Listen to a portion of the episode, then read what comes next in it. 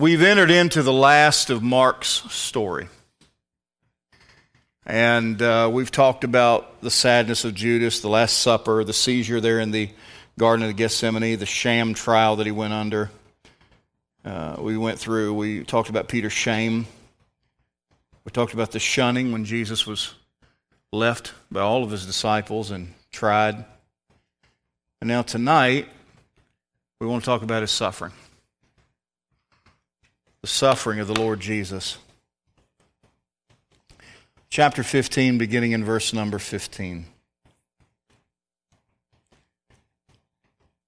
And so Pilate, willing to content the people, released Barabbas unto them, and delivered Jesus, when he had scourged him, to be crucified. And the soldiers led him away into the hall called Praetorium, and they called together the whole band. Now, that whole band means potentially there's hundreds of soldiers that have gathered around the Lord Jesus. By the way, had Jesus wished, that wouldn't have been enough. Remember, at any point, Jesus can put a stop to this. He's sovereign. He's completely in control. Verse 17, they clothed him with purple and platted a crown of thorns and put it about his head and began to salute him. Hail, King of the Jews! And they smote him on the head with a reed and did spit upon him and bowing their knees worshipped him. When they had mocked him, they took off the purple from him and put on his own clothes on him, and led him out to crucify him. And they compelled one Simon, a Cyrenian, who passed by, coming out of the country, the father of Alexander and Rufus, to bear his cross. And they bring him unto the place Golgotha, which is being interpreted the place of a skull. And they gave him to drink wine mingled with myrrh, but he received it not. And when they had crucified him, they parted his garments, casting lots upon them, what every man should take. And it was the third hour, and they crucified him.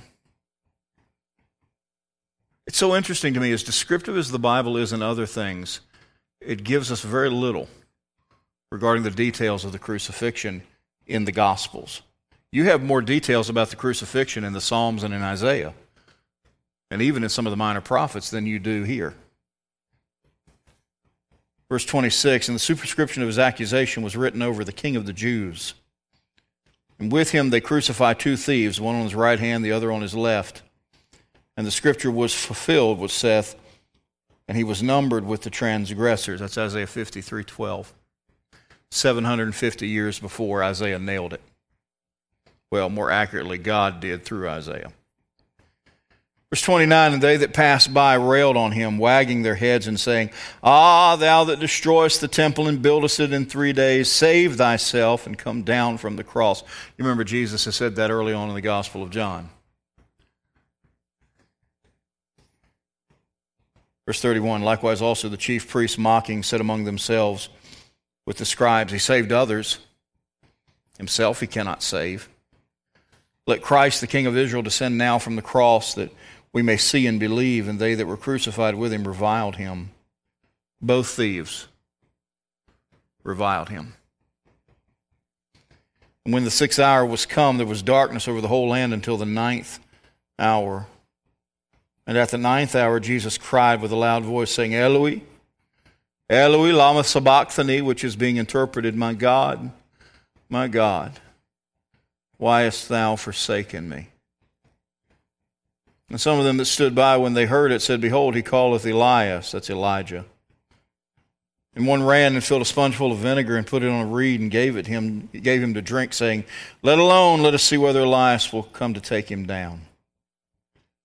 And Jesus cried with a loud voice and gave up the ghost. We'll stop there for now. All of recorded human history for the prior 400 years led up to this moment.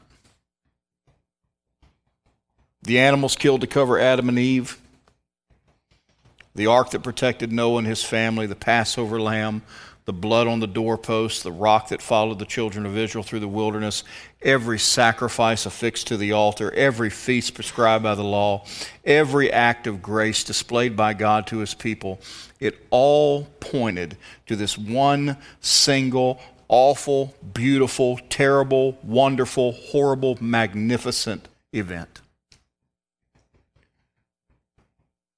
And really all of human history for the last 2,000 years has looked back at this moment too. We're speaking tonight on the crucifixion of Jesus Christ. Now, we're never going to do it justice. We could never speak enough about it. We could never cover all the truth involved in it. We could never do it. So because I can't reach that status, I've established some ground rules tonight. One is I'm going to do the very best I can to stick with the narrative in Mark. There's going to be some elaboration from the other Gospels, but I'm going to do that as little as possible, because if we start trying to put in everything that happened surrounding this event, we'll never get out of it. Not that that's a bad thing, but we won't get out of it. So those things that Mark doesn't cover, if we cover it at all, we won't spend much time on it. But understand that the Gospels complement one another. They don't contradict one another. There's much to be said. Something else I'm going to do my best to do is be sensitive to the young ears that are present. I don't want to get into detail about his suffering in a gratuitous way.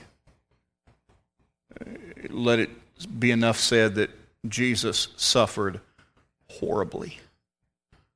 And it was grotesque how he looked and what he endured. But I also want to try to be appreciative and appropriately sober. But more than anything,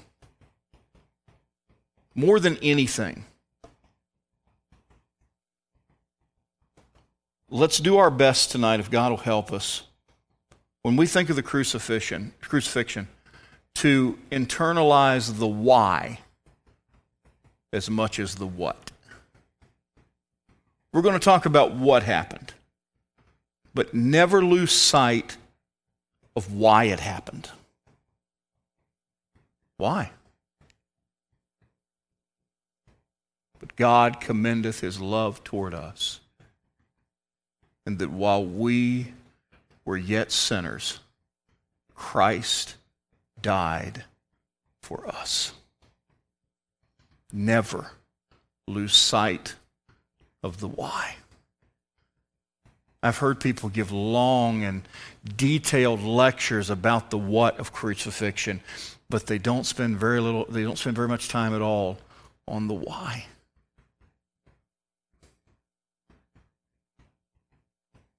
Let's talk about the suffering of Christ. Father, would you help us tonight? Help me to rightly divide your word of truth, to handle this message tonight in the way that most pleases you. Lord, break our hearts tonight. May I never lose sight of the truth that he did it for me. Had I been the only person on the earth, he'd have still come. I'm so thankful that God so loved the world. As I was talking with a brother every other day, I'm so thankful that he so loved us. But Lord, help me to never forget that God so loved me. It's available to everybody, but it's available to me. So help us tonight to glean from this exactly what you'd have us to have. In Jesus' name we pray. Amen. How in the world do you put together an outline about something like this? And this is not an expository message in that we just move verse through verse here. I'm just kind of jumping around. Let's begin with the location of the crucifixion. Verse 22. And they bring him unto the place Golgotha, which is being interpreted the place of a skull. Now, there's a couple of possibilities here. Now, there was a tradition that was put forth that Golgotha was called so because it was the traditional site of the burial place of Adam. that this is where Adam's skull could be found. I got nothing to base that on. That was a tradition. You know, nobody could know where Adam was buried. But anyway, but I think there's two possibilities. One is maybe it's just a reference to the deaths that occurred there. Again, I don't want to be overly gross or anything, but you understand that most victims of crucifixion were not afforded a high-class burial. Many of them were thrown into a potter's field. The birds would do their work, and all that would be left would be bones. So there were skulls to be found in this region. Could it be that they called it the place of the skull because of the bones that were there? Yeah. And that would explain one of the traditional sites in which the Catholics built a big church over and called it the Church of the Holy Sepulchre. But there's another possibility. It may have been a reference to the appearance of the nearby hillside. And if that's the case, there's a strong argument to be made for a place called Gordon's Calvary. I'm going to show you a picture. This is an older picture because so much has grown up around it, and frankly, over time, erosion has changed the look of Gordon's Calvary. But you tell me. What's that look like to you? Now, you got to use your imagination a little bit, but you have two very clear eye sockets. Though it's off-center, you do have a slit that represents the mouth at the bottom. It would not be hard to imagine that people called that the place of the skull. I don't know that Gordon's Calvary is the place either. There's a lot of good possibilities. Wherever it was, it would probably have been near a major thoroughfare because the Romans wanted to make sure that crucifixion served as a deterrent to crime. They wanted as many people to see it as possible, and they would leave people crucified along this roadside because they wanted people to see what happens when you cross Rome.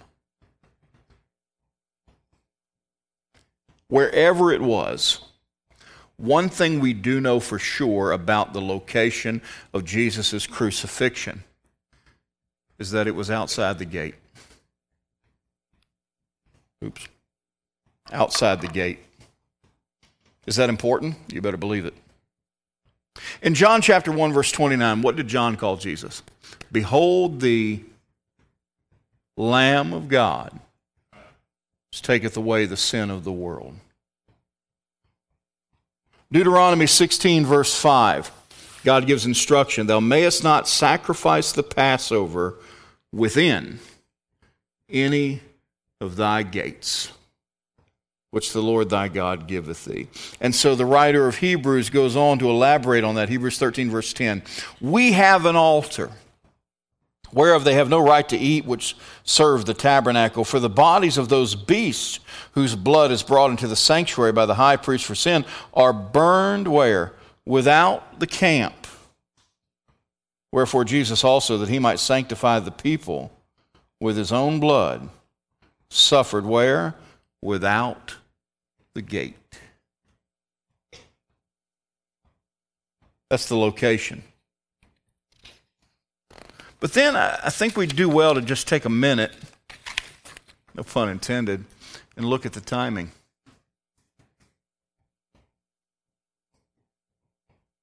When was he crucified? The Bible gives us a specific time that he was crucified in verse 25. And it was the third hour, and they crucified him.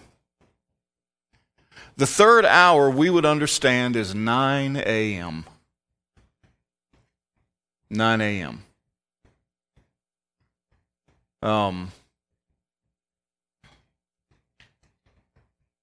Not for nothing. There were a lot of things going on at 9 a.m. Synagogue was in session.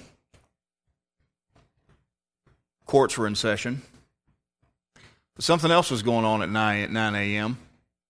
The morning sacrifice. They had no idea that the morning sacrifice that they were performing was now completely useless.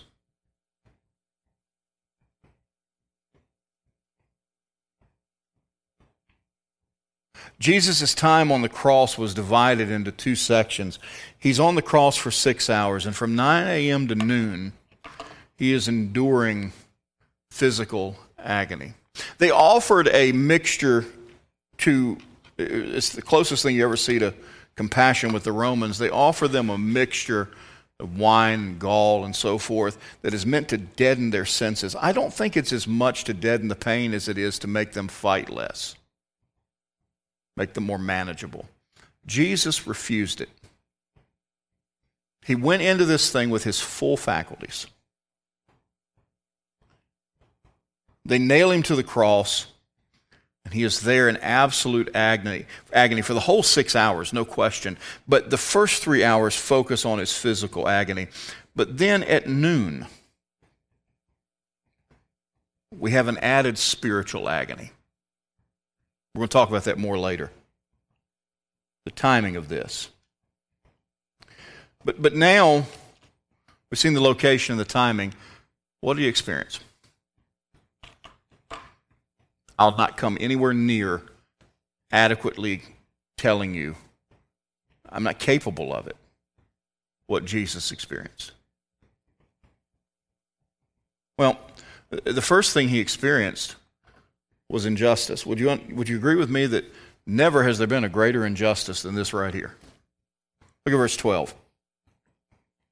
And Pilate answered and said again unto them, What will ye then that I shall do unto him which is called King of the Jews? And they cried out again, Crucify him. Then Pilate said unto them, Why? What evil hath he done? And they cried out the more exceedingly, Crucify him. Do you understand that when Pilate condemned Jesus to be crucified, he did so having declared with no uncertain terms, This man is innocent.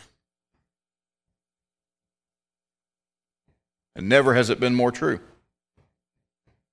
All of us bear a certain degree of sinfulness.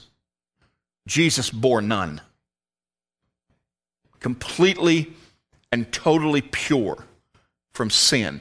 What a grave injustice. And so when we're tempted to give up on God because we've suffered some kind of slight or some kind of perceived injustice, be glad that he didn't feel that way. But he didn't just experience injustice, he experienced terrible insult. You notice they mock his sovereignty. Look at verse 18. They began to salute him. Hail, King of the Jews. Verse 19. They smote him on the head with a reed and did spit upon him, and bowing down their knees, worshipped him. Look at verse 26. Even Pilate, the superscription of his accusation was written over the King of the Jews. Pilate didn't mean to write the truth, but he sure did. The full text in Greek, Hebrew, and Latin, if you put all four Gospels together, it would have said, This is Jesus of Nazareth, the King of the Jews. They mocked his sovereignty. You know what else they mocked? They mocked his sonship. Look at verse 29.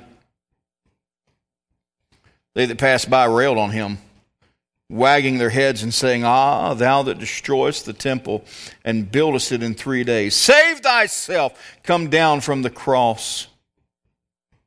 Likewise also the chief priests mocking said among themselves with the scribes, He saved others, himself he cannot save. Let Christ, the King of Israel, descend now from the cross, that we may see and believe. And they that were crucified with him reviled him. When you add the other scriptural accounts, you understand that they're really mocking his sonship. I thought God was your father.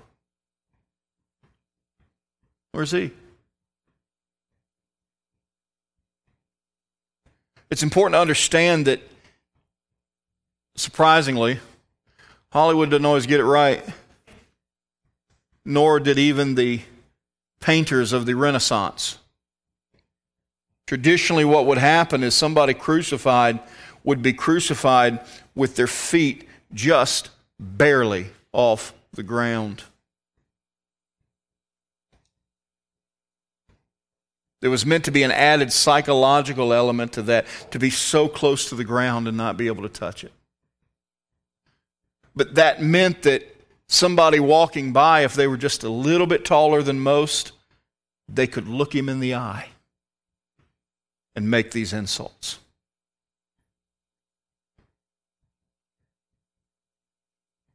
Imagine that. He's hanging there, and somebody walks right up to him. Why don't you come down off that cross? You saved others. Can you not save yourself? Jesus didn't respond to him. But if he was going to, I wonder if maybe he wouldn't have said the same thing that Nehemiah said. You remember what Nehemiah in chapter 6, verse 3 said? Hey, why don't you come down off that cross? Could he have truthfully said, I'm doing a great work so that I cannot come down? Why should the work cease whilst I leave it and come down to you? You see, they didn't realize, but Jesus, in his moment of greatest humiliation, was also exalted. He was and is the King of the Jews. And even on that cross, he was enthroned. He experienced injustice, experienced insults, experienced horrible injuries. I'm going to give you some that aren't in the text, but just to give you a complete picture. He begins with sleep deprivation. He was taken in the middle of the night. He hasn't slept at all. If you've ever been through that, you know that that has its own effect on you. Over time, there's dehydration that takes place, particularly if you've lost a lot of blood, and he has. What about the beatings?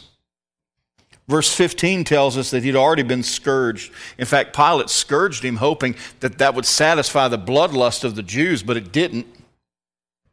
And again, because of the kids that are in here, I'm going to be careful. But you understand, we're not just talking about lashes across his back. We're talking about a cat of nine tails that was designed to inflict the maximum amount of damage. And many times people died from that. It says something. Forgive me for how this is going to sound. It says something about the massive physique of the Lord Jesus that he was able to take this beating and survive to the cross. If he was this waif-looking thing that so many people portray him as, he'd have never lived through it. Because he did not use 1 ounce of his deity to get to the cross. He suffered all of it as a human. All of it.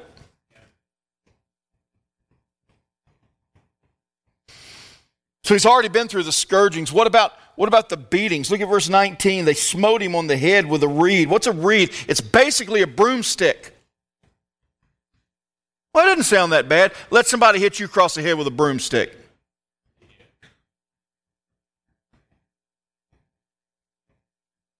Especially when you've already got the thorns on your head, and every hit drives those thorns farther in. It is not out of the realm of possibility that by the time they were done, those thorns, which were long, were all the way to his skull.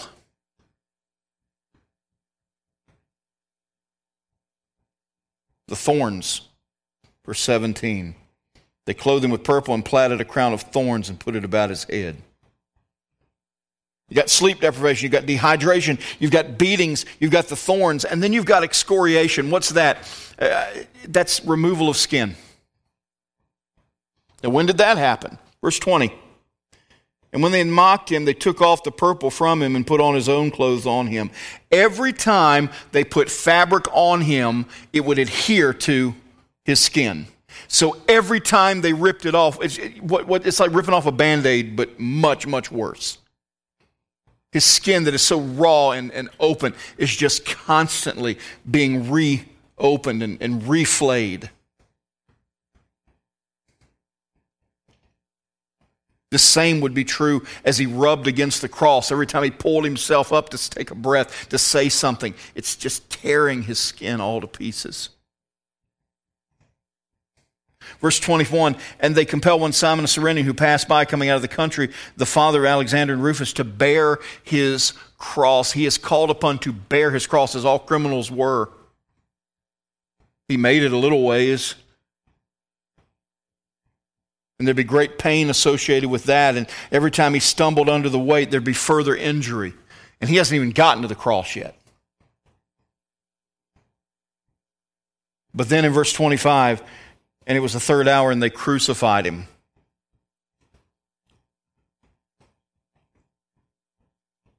Now's the crucifixion proper.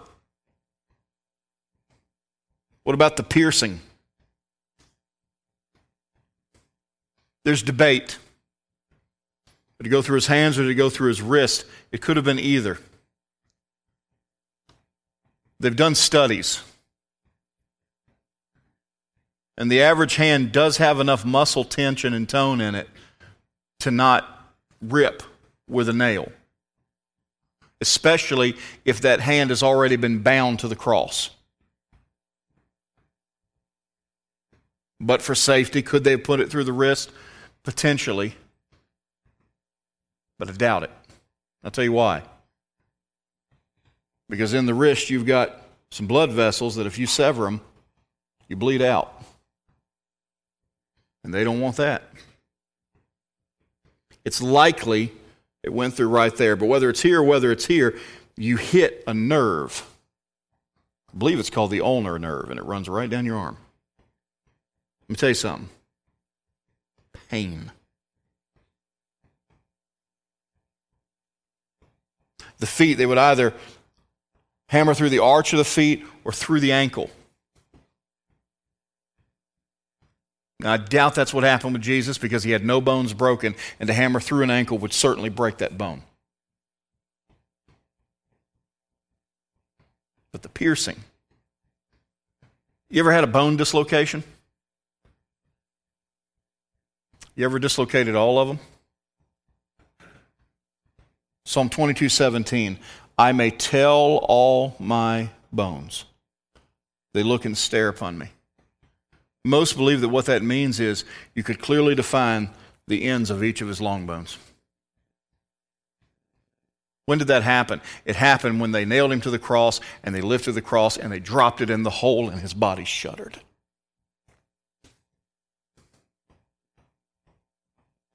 Exposure. If it's a hot day, if it's a cold day, if it's a windy day, whatever, he's exposed to all of that. Something you don't think about, but when you're dehydrated, and particularly when you're lacking certain nutrients, what do your muscles tend to do? They cramp. You ever had a bad cramp? You ever had one for 6 hours?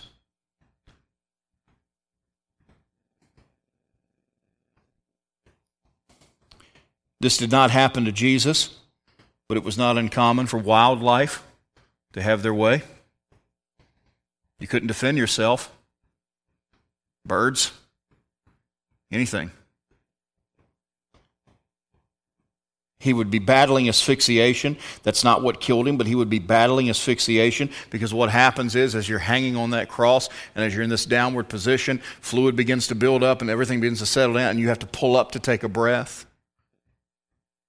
And if you hang down there long enough, you'll suffocate, which is why they would break the bones. They didn't do that with Jesus, but they would break the leg bones so that they couldn't push up again, and they would die quicker because they couldn't breathe. It's important to remember that. The Bible predicted that not a bone of his would be broken, and not a one was. Dislocated, yes. Broken, no.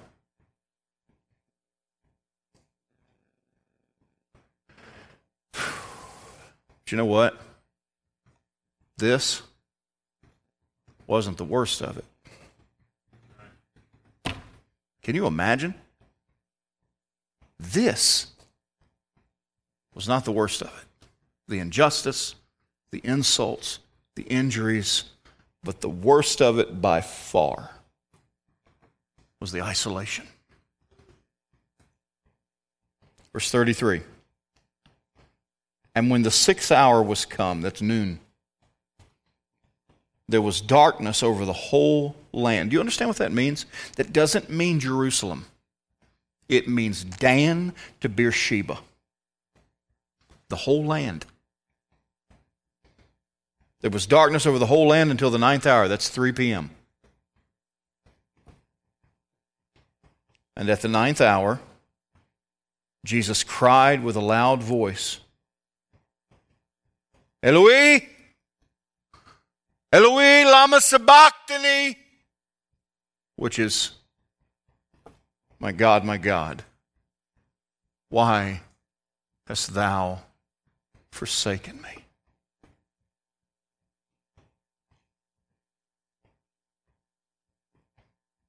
You see, God had been pouring out his wrath on Jesus. Jesus, who had been bearing the weight of the sin of all mankind.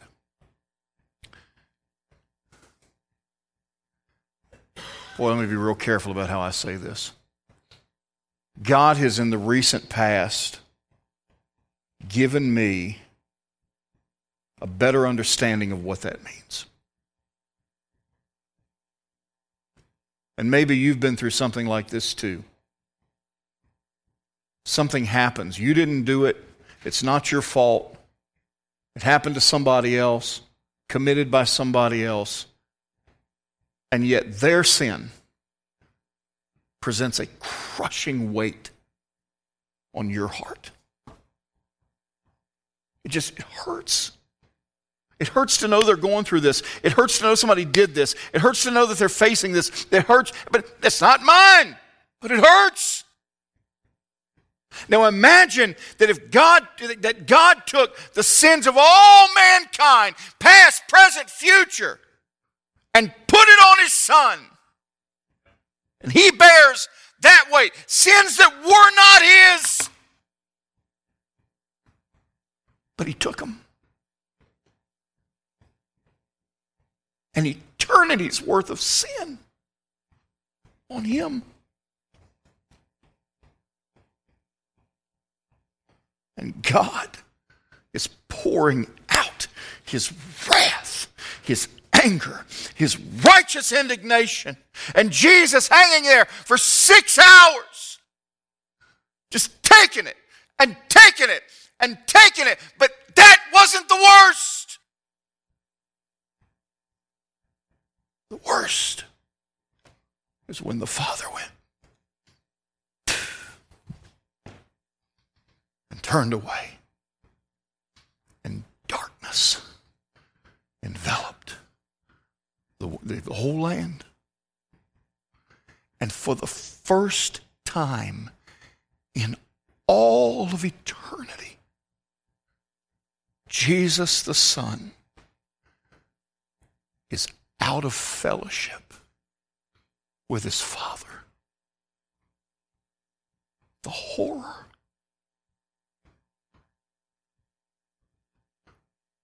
My God.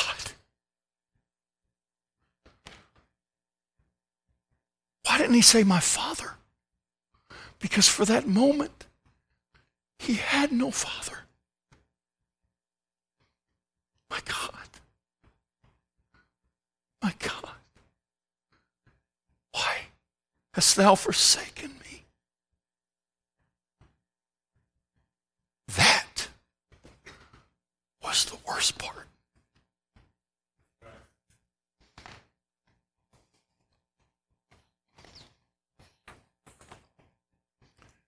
How do we sum that up? We can't. But here's what Paul said. For he hath made him to be sin for us, who knew no sin, that we might be made the righteousness of God in him.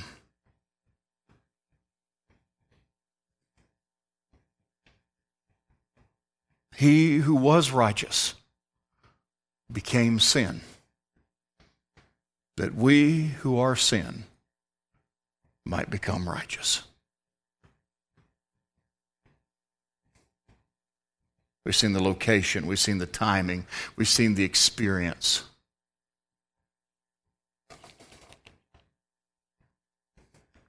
What then was the result? We're going to look at two categories. First of all, there's the universal result. Look at verse number 37. And Jesus cried with a loud voice and gave up the ghost. As much as I want to stay in Mark, I can't. What did he cry? John 19:30.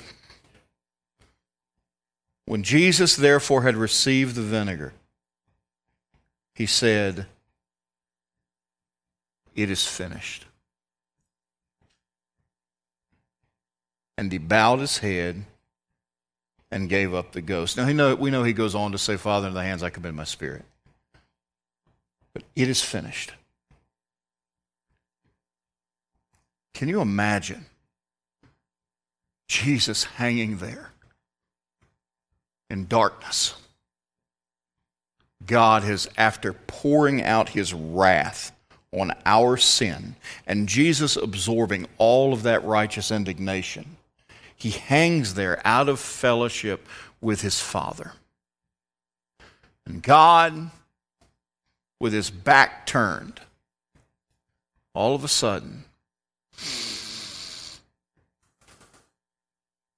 he smells the same sweet savor he used to smell on the Day of Atonement.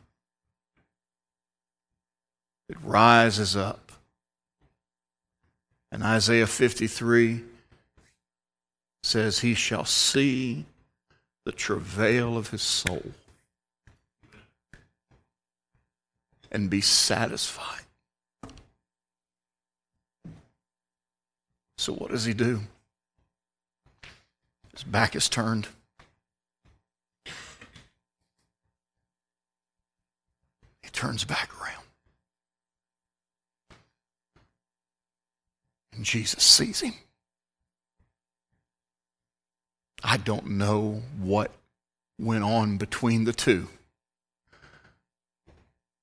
but I gotta think it was something along the lines of,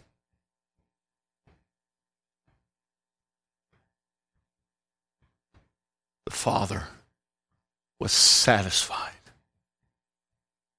Sin paid for. Righteousness available. And you will never convince me that as Jesus took that vinegar to moisten his lips to say something, as he went through the agony of pulling up on those nails, and he took in that breath when he cried out, "Tetelestai, it is finished," you will never convince me that he didn't smile. It is finished.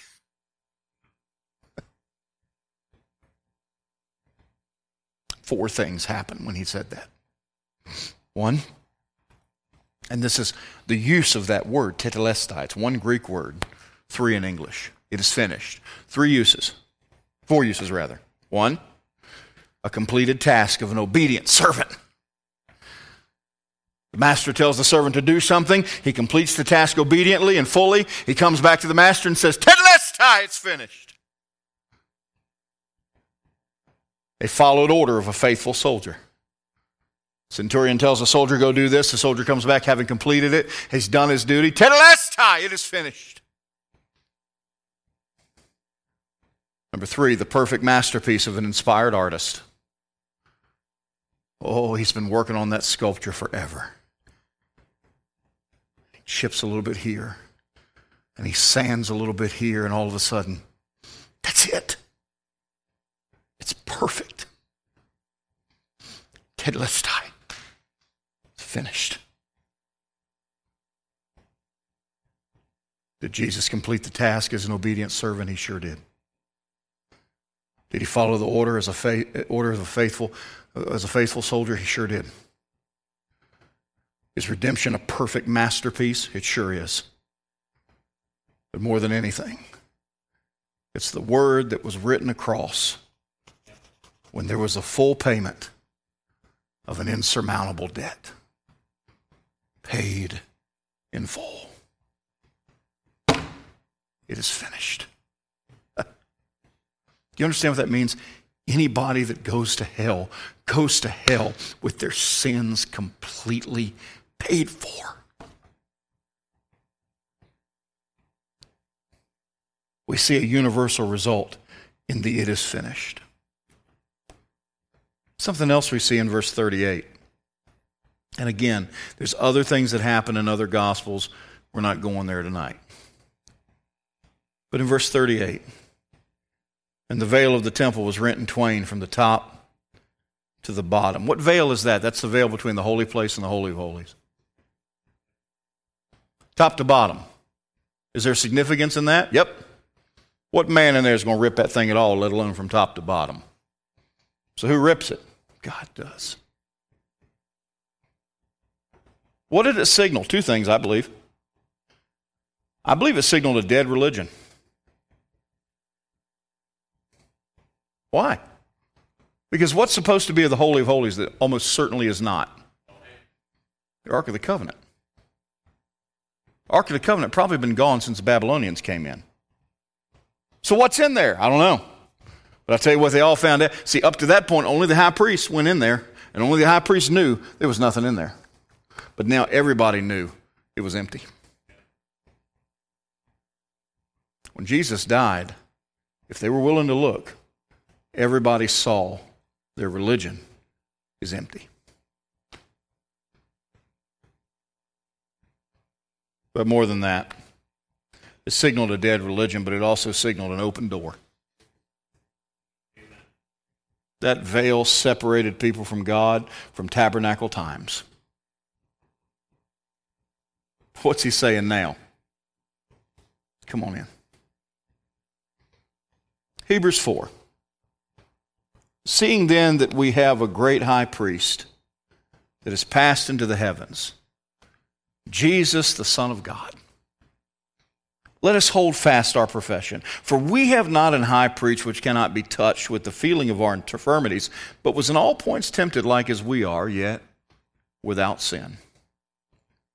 Let us therefore come boldly unto the throne of grace, that we may obtain mercy and find grace to help in time of need. One of the most, and I'm not trying to be sensational or unkind, but one of the most offensive things to me in organized religion is this.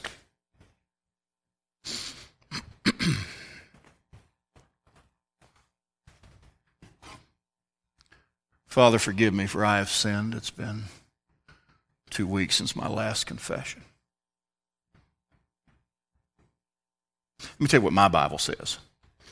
There's one God and one mediator between God and men, the man Christ Jesus. You don't have to come see me to talk to God.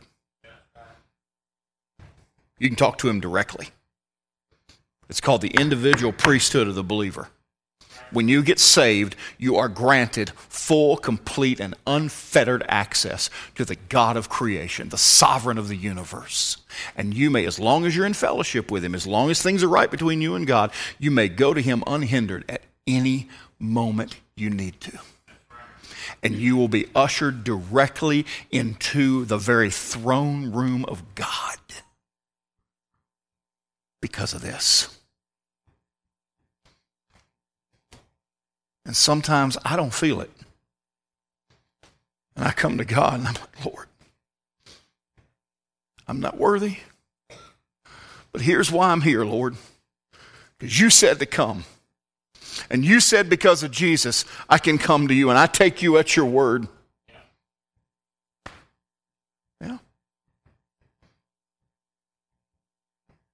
These were universal results. And there's many, many more for sure. But can we take a few minutes? We're almost done. There was a universal result. But in that moment, you know what? There were also some personal results. For who? How about a repentant criminal? Luke 23, verse 39. Remember, both of them are railing on Jesus and insulting him, but all of a sudden something happened at some point. One of the malefactors which were hanged railed on him, saying, If thou be Christ, save thyself and us.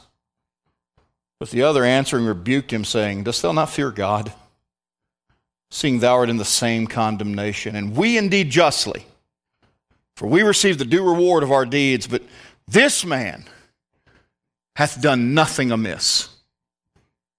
And he said unto Jesus, Lord, Remember me when thou comest into thy kingdom. And Jesus said unto him, Verily, I say unto thee, today shalt thou be with me in paradise. Was there a personal result for that fellow? You better believe it. There was a personal result for a repentant criminal. You know what else? There was a personal result for a random commuter. There's a guy that literally is just passing through. He's probably a pilgrim in town for the Passover. He's just passing through. Verse 20. And when they had mocked him, they took off the purple robe from him and put his own clothes on him and led him out to crucify him. And they compel one Simon, a Cyrenian, who what? Passed by. He's not looking for trouble. He's just passing by. Coming out of the country. He's been in the field. He's just going back to the hotel probably. The father of Alexander and Rufus to bear his cross. A random commuter. Obviously there was nothing random about it. God was in control. There is excellent reason to believe that Simeon, this pilgrim, Simon, got saved. Here's why. First of all, in verse 21, Mark assumes that his readers know who Alexander and Rufus are.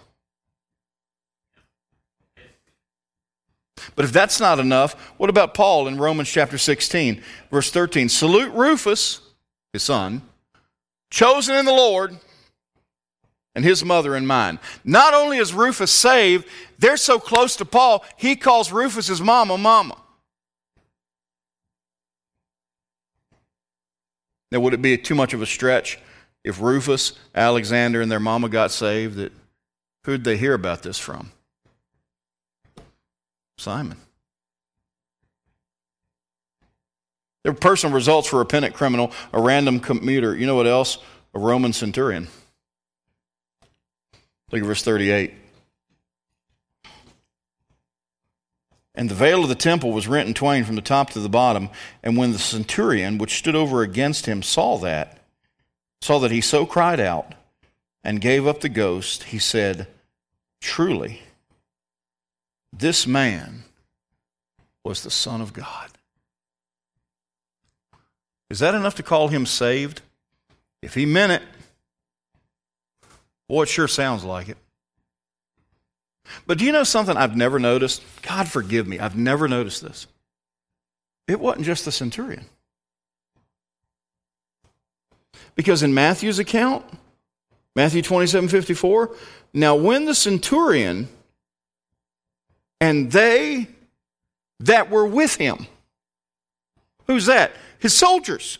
The guys that nailed Jesus to the cross, the guys that dropped him in the hole, the guys that were standing there, the guys that gambled over his clothing.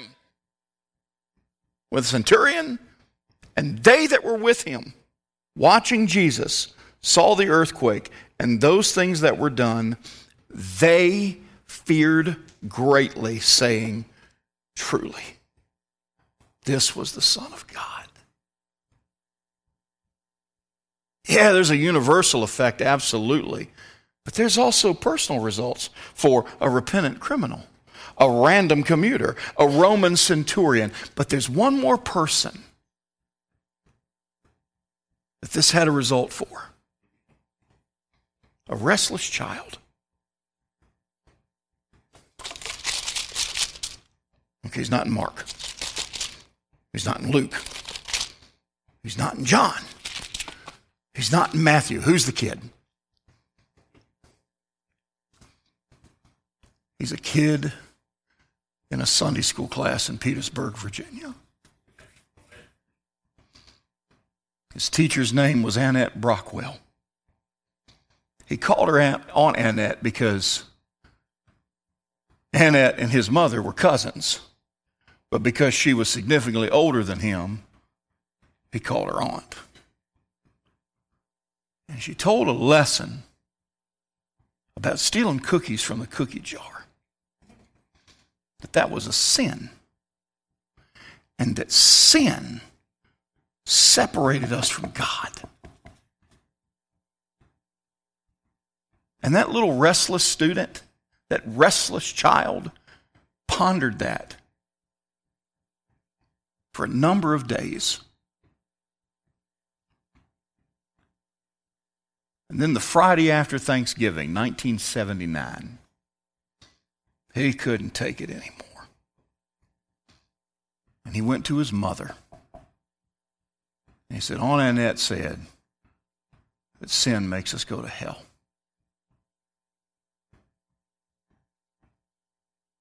And my mother sat in a kitchen in Dinwiddie County, Virginia, November 29th, 1979, and told me, yes, sin sends you to hell. But Jesus died to pay for that sin. And he rose again. And if you'll ask him, he'll save you.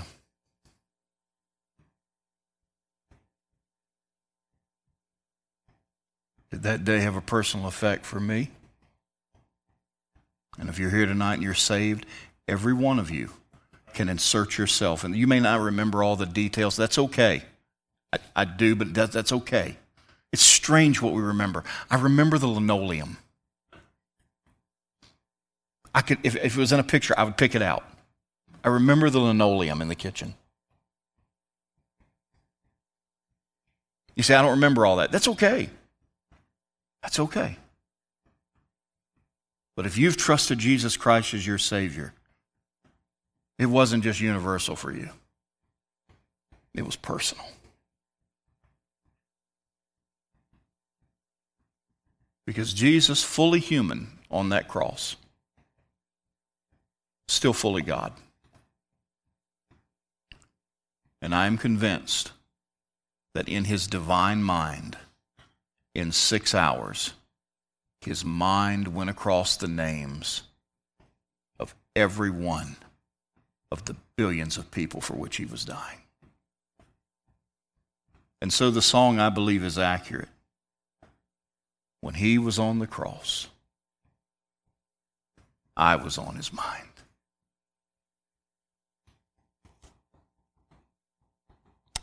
So next time, what do we cover? If the Lord will help us, we're going to cover 3 sections and finish the Gospel of Matthew. We're going to talk about his slumber. Well, nothing happened while he was dead. Oh, plenty was going on while he was dead. Plenty. Get this. Jesus, busier dead than we are alive. Can I give you just a hint? You know what he was doing while he was dead? Preaching.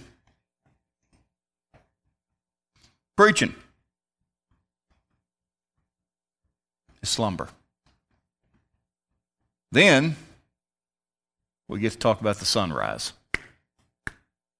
Early that Sunday morning, while it was yet dark, Jesus Christ, in his physical, glorified body, walked out of that tomb, having defeated death and hell for all eternity. And then, that leads us to our expected service. He went back to heaven. What does he leave for us to do?